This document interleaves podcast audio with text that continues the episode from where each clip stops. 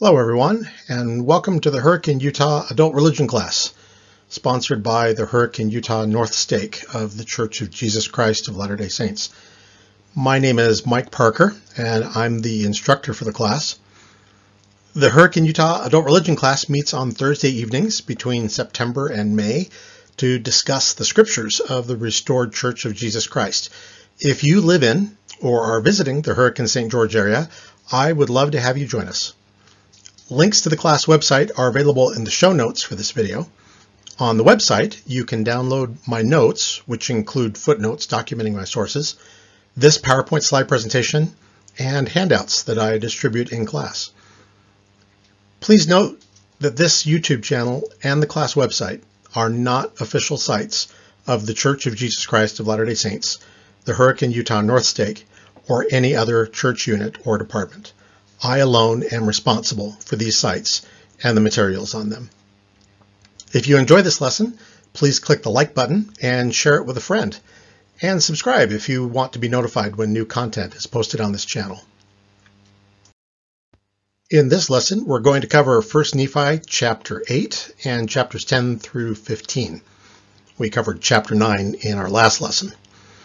The key individuals for this lesson include Lehi, a prophet who was called to preach in Jerusalem around 597 BC, Sariah, Lehi's wife and mother of their children, Laman, Lehi and Sariah's eldest son, Lemuel, their second son, Sam, their third son, and Nephi, Lehi and Sariah's fourth and youngest son, and the author of this text.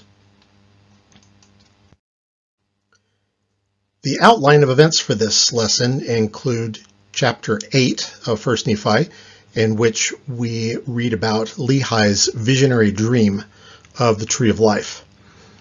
Chapter 10, verses 1 through 16, in which Lehi prophesied of the Jews and the Messiah. Chapter 10, verse 17, through the end of chapter 14, in which Nephi had an apocalyptic vision of the Messiah. Lehi's descendants in the Promised Land, and the coming forth of the Book of Mormon in the last days. And then finally, chapter 15, and we'll go up through the first six verses of chapter 16, in which Nephi explained Lehi's dream to Laman and Lemuel, his brothers. The setting for this lesson is the Valley of Lemuel, around 597 BC. This was a valley alongside the Red Sea in the Arabian wilderness south of Jerusalem. Uh, we discussed this last week where this could possibly be. One particular location that holds great promise is Wadi Taib al-Isim, which has firm canyon walls and a river that runs year-round into the Red Sea. We're going to begin by talking about Lehi's dream of the Tree of Life. This is in chapter 8 of 1 Nephi. While the families of Lehi and Ishmael were encamped in the valley of Lemuel, Lehi announced that he had had a revelatory dream. Lehi's dream is an example of visionary literature that transcends reality to explain spiritual things through symbols, motifs, and archetypes. It's similar to the visions seen by the prophet Ezekiel in Babylon shortly after Lehi's time. Before describing his dream, Lehi announced that because of what he saw, he rejoiced for Nephi and Sam, but he feared for Laman and Lemuel. Nephi recounted his father's dream in 1 Nephi chapter 8. With one exception, he did not interpret in this chapter the meaning of what his father saw. So we're going to simply review the dream and then we'll return to its meaning when Nephi explains it later on. So beginning with verse 4 of chapter 8, Lehi was in a dark and dreary wilderness in his dream, where he was met by a man dressed in a white robe. This was the angel who introduced Lehi into the vision. Lehi then traveled, perhaps alone, in a dark and dreary waste for many hours, after which he prayed to the Lord for mercy. After Lehi prayed, he saw a large and spacious field and a tree that grew sweet white fruit that was desirable to make one happy. When Lehi ate the fruit, it filled his soul with exceedingly great joy. It was so desirable that he wanted his family to partake of it. Nephi explained in verse 20 that the large and spacious field represented the world. That's the only interpretive key he gave in chapter 8. The tree was a representation of the tree of life. The tree of life symbol appears in many other cultures throughout the ancient Near East. In Judeo-Christian scripture, it's found in the narrative account the, of the Garden of Eden, in Ezekiel's vision of the fourth temple, and in John the Revelator's vision of the celestial city of New Jerusalem. As he cast his eyes round about, that perhaps he might discover his family also, Lehi saw a river whose head, or source, was in the large and spacious field, and which ran along near the tree. He saw Sariah, Sam, and Nephi standing near the head of the river, he beckoned them, and they came and partook of the fruit of the tree. He also saw Laman and Lemuel near the head of the river, but they refused to come and partake. He next saw a rod of iron that extended along the bank of the river and led to the tree. He also saw a straight and narrow path that began in the large and spacious field and ran alongside the rod of iron to the tree. There was an exceedingly great mist of darkness that obscured the path to the tree. On the other side of the river, Lehi saw a great and spacious building that stood as it were in the air, high above the earth. This building was filled with all kinds of people whose manner of dress was exceedingly fine, indicating that they possessed the riches of the world. They were mocking those who had come to the tree to partake of its fruit. Within this setting, Lehi saw numberless concourses of people in the field, many of whom were pressing forward onto the path that led to the tree. These people were divided into four groups. Some started along the path, but they wandered off and were lost in the midst of darkness. Others started along the path and held on to the rod of iron that guided them through the mists until they reached the tree. After they had eaten its fruit, though, they saw the people in the building mocking them, and they were ashamed. Like those in the first group, these people fell away into forbidden paths and were lost. Many of those in the first two groups drowned in the river or were lost to Lehi's view, wandering in strange roads. Others, however, did press their way forward, continually holding fast to the rod of iron, until they came forth and fell down and partook of the fruit of the tree. They ignored those in the building who mocked them. Lehi described the final group of people as pressing their way towards that great and spacious building, rather than seeking to obtain the tree. Back in our second lesson, I mentioned how the Book of Mormon that we have today has feeling their way toward that great and spacious building in chapter 8, verse 31. However, that is a misreading based on Oliver Cowdery's mistake when he copied the original manuscript to the printer's manuscript. The word should be pressing. All four groups are described in this chapter as pressing their way toward something, whether it's the tree or the great and spacious building. Because of what he saw in his dream, Lehi exceedingly feared that Laman and Lemuel would be cast off from the presence of the Lord. He exhorted them with all the feelings of a tender parent and bade them to keep the commandments of the Lord. We'll discuss the meaning and interpretation of Lehi's dream when we get to 1 Nephi chapter 11. Skipping ahead to chapter 10, Lehi next prophesied to his family about the fate of the people of Judah and the coming of Christ. He first prophesied that Jerusalem would be destroyed, The Jews would become captives in Babylon, but they would eventually return to their homeland. His prophecy came to pass. The people of Judah rebelled against Babylonian rule in 589 BC.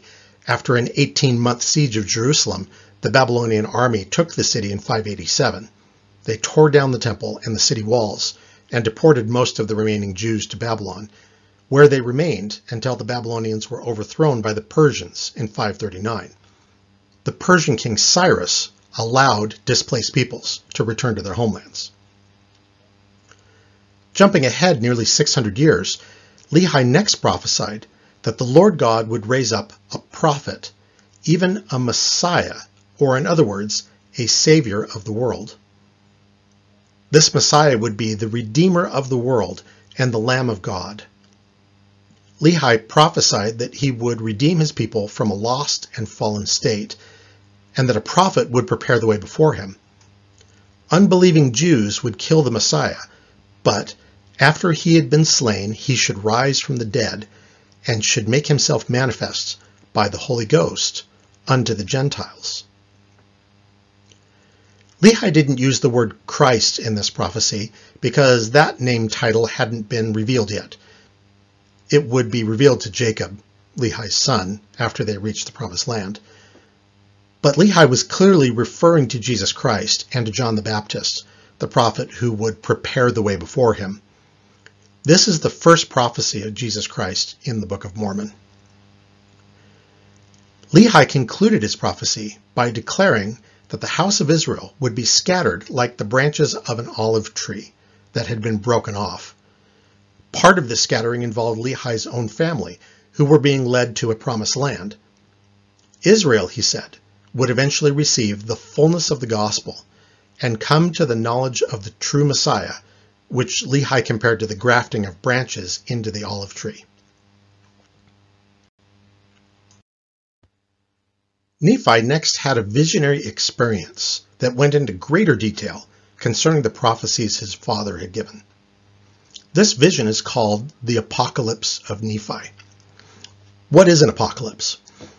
The word comes from the Greek apocalypsis, a noun meaning revelation in the sense of an uncovering, an unveiling, a revealing of something that has been hidden. In apocalyptic writings, the author is taken into heaven by an angelic guide and shown amazing and often frightening visions by means of symbolism that reveal God's plans and future events. Apocalypses are found in Jewish writings at least as far back as the time of Isaiah. They were especially popular among Jews between 350 BC and AD 150. The second half of Daniel and the books of Ezekiel, Joel, Zechariah, and 1st Enoch are famous examples of Old Testament era apocalypses. The Dead Sea Scrolls also contain apocalyptic writings. The book of Revelation in the New Testament is an apocalypse and in fact, Apocalypse is the name of that book in Greek. Modern scriptures also contain many apocalyptic visions. For example, Enoch and Joseph Smith both had visions in which they saw God reigning in heaven and had future events unfolded to them. Nephi's vision began with his desire to see and hear and know of the things his father had seen and prophesied about the Messiah and the mysteries of God. Nephi promised that what he saw can be seen by anyone who diligently seeketh. This promise is available in any period of time, which shows the Lord's consistency in how he acts. His course is one eternal round. By what authority did Lehi and Nephi speak their prophecies? not by priesthood authority, which was connected to the temple in Jerusalem, for neither Lehi nor Nephi were temple priests. Rather, Nephi declared that the Holy Ghost giveth authority that I should speak these things. To demonstrate this, Nephi first related his personal encounter with the Spirit of the Lord. The Spirit of the Lord appeared to Nephi in the form of a man. This is a key doctrinal passage at the beginning of chapter 11. The Holy Ghost is not an inanimate force or essence, but a spirit being who is a son of our Heavenly Father. At the time of Nephi's vision, he was the same type of being as the Son, Jesus Christ, who had yet to take a mortal body. Nephi explained that his vision only took place after he had desire, belief, and spiritual preparation, after which the Spirit of the Lord took him to an exceedingly high mountain. Before the Spirit would show Nephi what he wanted to see, the Spirit gave him a test. Believest thou that thy father saw the tree of which he hath spoken? Nephi had previously received a witness of the truth of his father's revelations, so he responded, Yea, thou knowest that I believe all the words of my father. The Spirit shouted praise to the Lord, blessed Nephi for his faith, and commanded him to bear witness of the Son of God. 1 Nephi 11:8 contains the first of 13 instances in this vision when Nephi was commanded to look. The look statements divide Nephi's vision into conceptual units. The Spirit then opened the vision by showing Nephi the tree that his father Lehi had seen in his dream. Nephi asked the Spirit to tell him the interpretation thereof, or what the tree represented. The Spirit then left and was replaced by an angel who would be Nephi's guide for the remainder of the vision. The angel showed Nephi a vision of the city of Nazareth, and in the city, a virgin, most beautiful and fair above all other virgins. The angel then asked Nephi, Knowest thou the condescension of God? Not knowing the answer, Nephi wisely responded, I know that God loveth his children. Nevertheless, I do not know the meaning of all things. To condescend means to descend from the privileges of superior rank or dignity, to do some act to an inferior, which strict justice or the ordinary rule of civility do not require. Jesus Christ, who is God, condescended by choosing to come to earth and become mortal by being born of a woman. The virgin, the angel said, was the mother of God after the manner of the flesh. Now, I'm reading from the first edition of the Book of Mormon, printed in 1830. Joseph Smith made a change to this verse in the 1837 second edition. He added the Son of God after the manner of the flesh.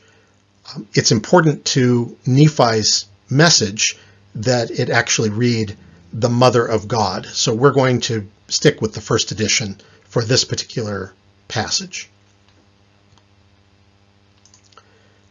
After she had been carried away in the Spirit for the space of a time, Nephi saw her again, the Virgin. Only this time she was bearing a child in her arms. The angel told Nephi that this child was the Lamb of God, even the eternal Father. Again, reading from the first edition. And then return to the subject of the tree the Spirit had shown him earlier. He asked Nephi, Knowest thou the meaning of the tree which thy father saw? Nephi now understood that the tree in his father's vision represented the love of God, which is the most desirable above all things. Nephi had wanted to know the meaning of the tree in his father's dream. His angelic guide showed him Mary, the virgin who would become the mother of God himself. The angel then asked Nephi if he now understood the meaning of the tree. The tree was a representation of Mary, and therefore a metaphor for the love God showed the world by being born as a mortal. Before the Babylonian exile, the Israelites recognized a divine female who was the wife and consort of God and the embodiment of wisdom. She was represented in different forms, but most prominent was a sacred tree or tree of life. The tree wasn't just her symbol, she was the tree. The kings of Judah began to get rid of worship of this female consort just before Lehi's time, but Nephi, an Israelite living before the Babylonian captivity, would have recognized an answer to his question about a marvelous tree in the image of a virginal mother and her divine child. In his vision of the future, Nephi next saw the ministry and crucifixion of Christ and the persecution of Christ's apostles. The angel explained some of the symbolism in his father's dream. He told Nephi that the rod of iron represented the Word of God as found in the scriptures and the teachings of the living prophets, and the head or source of the river was the fountain of living waters, which waters are a representation of the love of God manifested in the mortal ministry of Jesus Christ. Nephi next saw the condescension of God manifested in Jesus' baptism, ministry, and miraculous healings. In an ironic twist, Nephi saw that the everlasting God was judged of the world. God is supposed to judge the world, not the other way around. And he was slain for the sins of the world. Next, he was shown the multitudes of the earth who would fight against the apostles of the Lamb. He saw these multitudes in a large and spacious building, like the one in his father's dream, and was informed that the building represents the world and the wisdom thereof, and the pride of the world. Nephi was comforted by the angel's promise that this building will eventually fall, and those who fight against God will be destroyed. Switching to the Western Hemisphere, Nephi next saw in vision the descendants of Laman and Lemuel alongside his own descendants. They multiplied in the Promised Land and frequently went to war with one another. When Christ was crucified in the Old World, Nephi saw that many of Lehi's descendants would be killed in a cataclysm.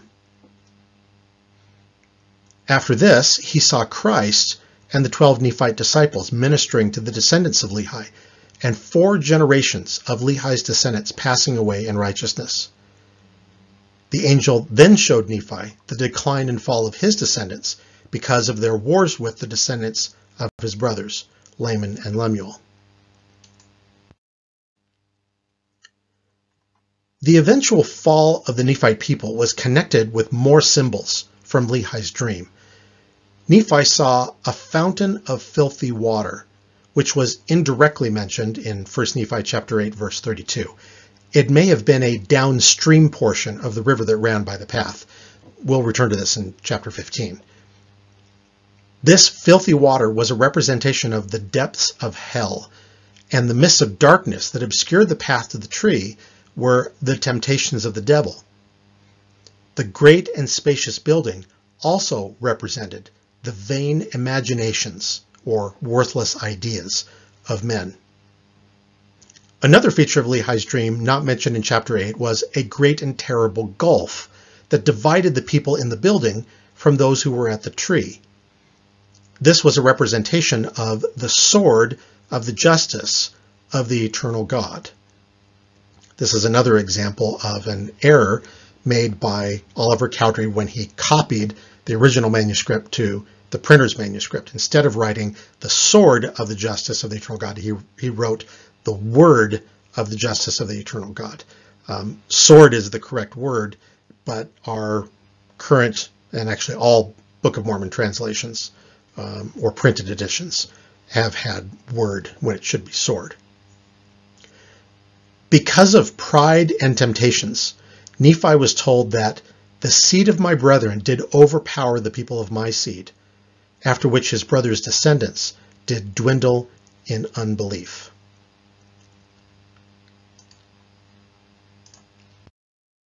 Returning to the Old World, Nephi was next shown in his vision many nations and kingdoms among the Gentiles. Nephi saw the formation of a great and abominable church among the Gentiles. Nephi described the characteristics of this organization. It persecutes, tortures, and kills the saints of God. It seeks wealth and luxury. It is connected with harlots. In other words, it practices sexual immorality. It seeks the praise of the world. In chapter 14, Nephi used the term great and abominable church to refer generally to any organization that opposes God. But in chapter 13, he was speaking of a specific religious body, an apostate church that replaced true Christianity in the first and second centuries, teaching the philosophies of men mingled with scriptures. It dethroned God in the church and replaced him with man by denying the principle of revelation and turning instead to human intellect. The angel told Nephi, Behold, the wrath of God is upon the seed of thy brethren, and then showed him a man among the Gentiles who would be directed by the Spirit of God to go forth upon the many waters unto the seed of the, my brethren who were in the promised land. After this, many more Gentiles came, and the seed of my brethren were scattered before the Gentiles and were smitten the man among the Gentiles upon whom the Spirit of God came down and wrought upon has been generally understood by Latter day Saints to be Christopher Columbus, although there is no revelation or direct statement from church leaders that has formally endorsed this interpretation. In Nephi's description of the vision, the account of the first Gentiles coming to the New World is both preceded and followed by a declaration that the wrath of God was upon the descendants of Laman and Lemuel in the Promised Land. That is certainly true. Within 200 years of the coming of Christopher Columbus and the first Spanish explorers, the Native American populations of Mexico, Central America, and South America had declined by more than 80% due to exposure to European diseases, and millions of indigenous peoples had been killed in warfare or enslaved. Based on this, it seems to me that the man among the Gentiles who was wrought upon by the Spirit of God could be understood as an instrument of God's wrath, similar to how the Lord called the Assyrians the rod of mine anger because they were sent to punish the wicked people of Judah. After this, Nephi saw in vision the Gentiles who would be brought by the Spirit to the land of promise, and that they did prosper and obtain the land for their inheritance. Because they humbled themselves before the Lord, the power of the Lord was with them, and they were delivered by the power of God out of the hands of all other nations. This passage is understood by many Latter day Saints as a reference solely to the American colonies and the American Revolution of 1775 to 1783 the chronology in the wider passage, chapter 13, verses 10 through 37, may indicate, however, that it's more inclusive of the entire Western Hemisphere. Nephi tells us that the Gentiles would come to the Promised Land, after which Native American peoples, the seed of Nephi's brethren, would be scattered by the Gentiles and smitten. This scattering would take place before the Gentiles did prosper and obtain the land for their inheritance, before their mother Gentiles had gathered together to battle against them, and before the gospel was restored and the Book of Mormon came forth. The American War of Independence, 1775 to 1783, and the restoration of the gospel, spring of 1820 through April 1830, both took place before the United States forcibly removed Native American tribes, starting with the Indian Removal Act that was signed into law in late May 1830 by U.S. President Andrew Jackson. 1 Nephi 22, verses 7 and 8 also follow the same chronology. The Lord God will raise up a mighty nation among the Gentiles, yea, even upon the face of this land, and by them shall our seed be scattered and after our seed is scattered, the Lord God will proceed to do a marvelous work among the Gentiles. The scattering and smiting of the descendants of the Lamanites must therefore refer to events that took place before the American colonial period. My interpretation is that the prophecy in verses 13 and 34 of chapter 13 refers to the genocide of indigenous peoples conducted by the Spanish starting around the 16th century. And the war prophecy in verses 17 through 19 includes wars of independence fought across North and South America in the 18th and 19th centuries. Nephi also saw a book, the Bible, carried forth among the Gentiles. The book in his vision contains the covenants of the Lord, which the Lord hath made unto the house of Israel, and it also containeth many of the prophecies of the holy prophets. He also learned that the great and abominable church had taken away from the gospel of the Lamb many parts of the book which are plain and most precious, and also many covenants of the Lord have they taken away. And because these things have been removed, an exceedingly great many do stumble. The angel promised Nephi that the Lord would not allow the Gentiles to destroy Lehi's descendants, nor would he allow the Gentiles to forever remain in that state of awful wickedness brought about by the loss of plain and precious parts of the Bible. The Lord promised to be merciful to the Gentiles by bringing forth unto them in mine own power much of my gospel. This would be accomplished by bringing forth other books that would validate, vindicate, and support one another. One of these books would be the Book of Mormon, the record of the Nephites. The angel told Nephi that if the Gentiles shall hearken unto the Lamb of God, and harden not their hearts, they will be numbered among the house of Israel. The Lord promised that he would work a great and marvelous work among the children of men that would bring them either peace and life eternal or spiritual destruction. The Lord's marvelous work in the last days is a subject that Nephi will come back to later in his record. We'll discuss it in greater detail in future lessons. God's wrath would come upon the great and abominable church. In chapter 14, the term great and abominable church is used as a type to describe all organizations and groups that fight against the Lamb of God. Anyone who worships wickedness, immorality, or evil belongs to that metaphorical church. The angel promised Nephi that these evil organizations would not succeed. That great pit, which hath been digged for the destruction of those who did not harden their hearts against the Lamb of God, shall be filled by the bodies of those who digged it unto their utter destruction. In Nephi's vision, the great abominable church is referred to as a whore, a prostitute who sells sexual services. After the marvelous work had gone forth, Nephi saw those who followed the Lord. 1 Nephi chapter 14, verses 11 and 12. And it came to pass that I looked and beheld the whore of all the earth, and she sat upon many waters, and she had dominion over all the earth, among all nations, kindreds, tongues, and people.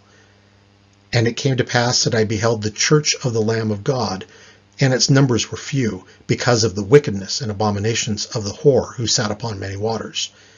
Nevertheless, I beheld the church of the Lamb, who were the saints of God, were also upon all the face of the earth, and their dominions upon the face of the earth were small, because of the wickedness of the great whore whom I saw.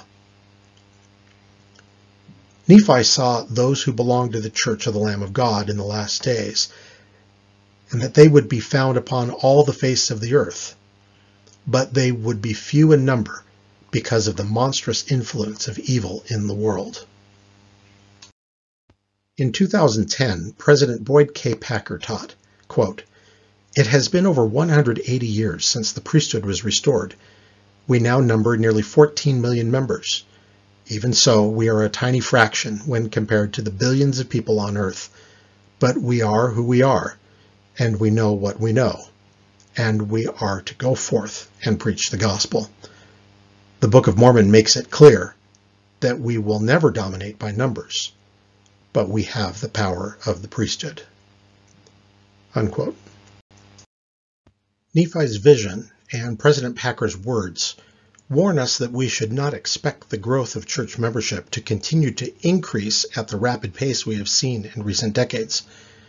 As the world becomes more secular and more wicked, we should not be surprised if the numbers of new converts each year continue to decline and the total membership of the Lord's church remains small when compared to the total population of the earth. The spectacular growth we've seen in the number of members of the church has been a welcome blessing, but it is not evidence of the truth of the gospel. The final scene from Nephi's apocalyptic vision included the wrath of God poured out upon that great and abominable church, and the promise that at that day, meaning the last days, the work of the Father shall commence in preparing the way for the fulfilling of his covenants, which he hath made to his people who are of the house of Israel. The record of Nephi's vision ended with a vision of John, an apostle of the Lord, who would write the remainder of what he and Nephi both saw. This record is found in the book of Revelation in the New Testament. Nephi was forbidden to write anything more of the things that he saw or heard.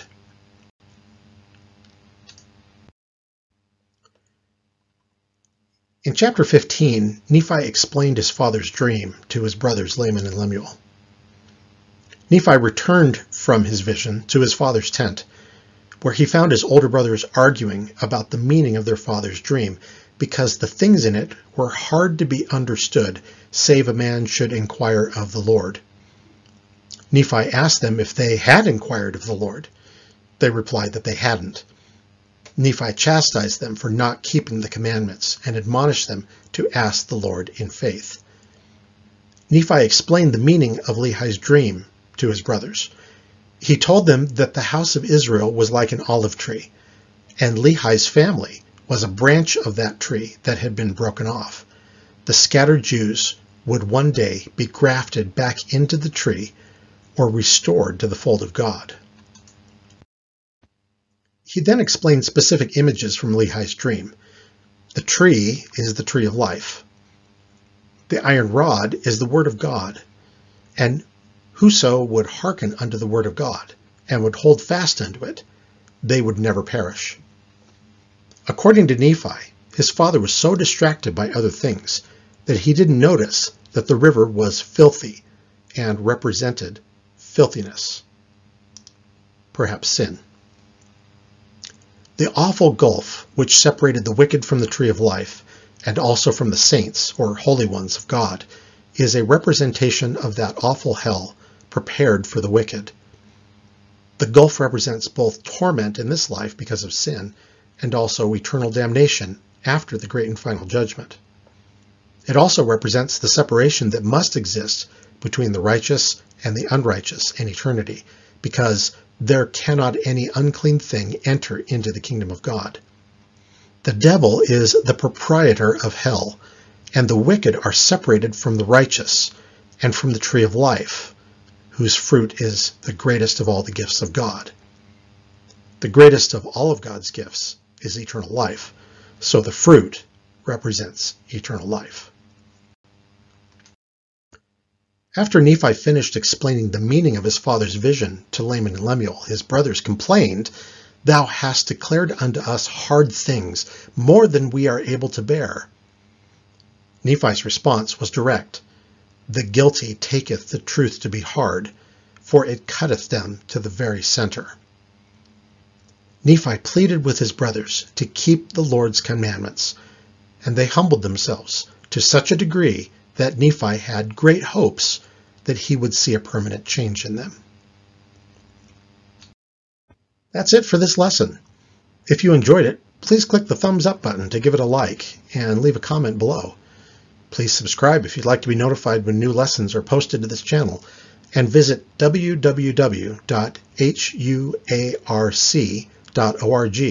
to download the notes and slideshow for this lesson.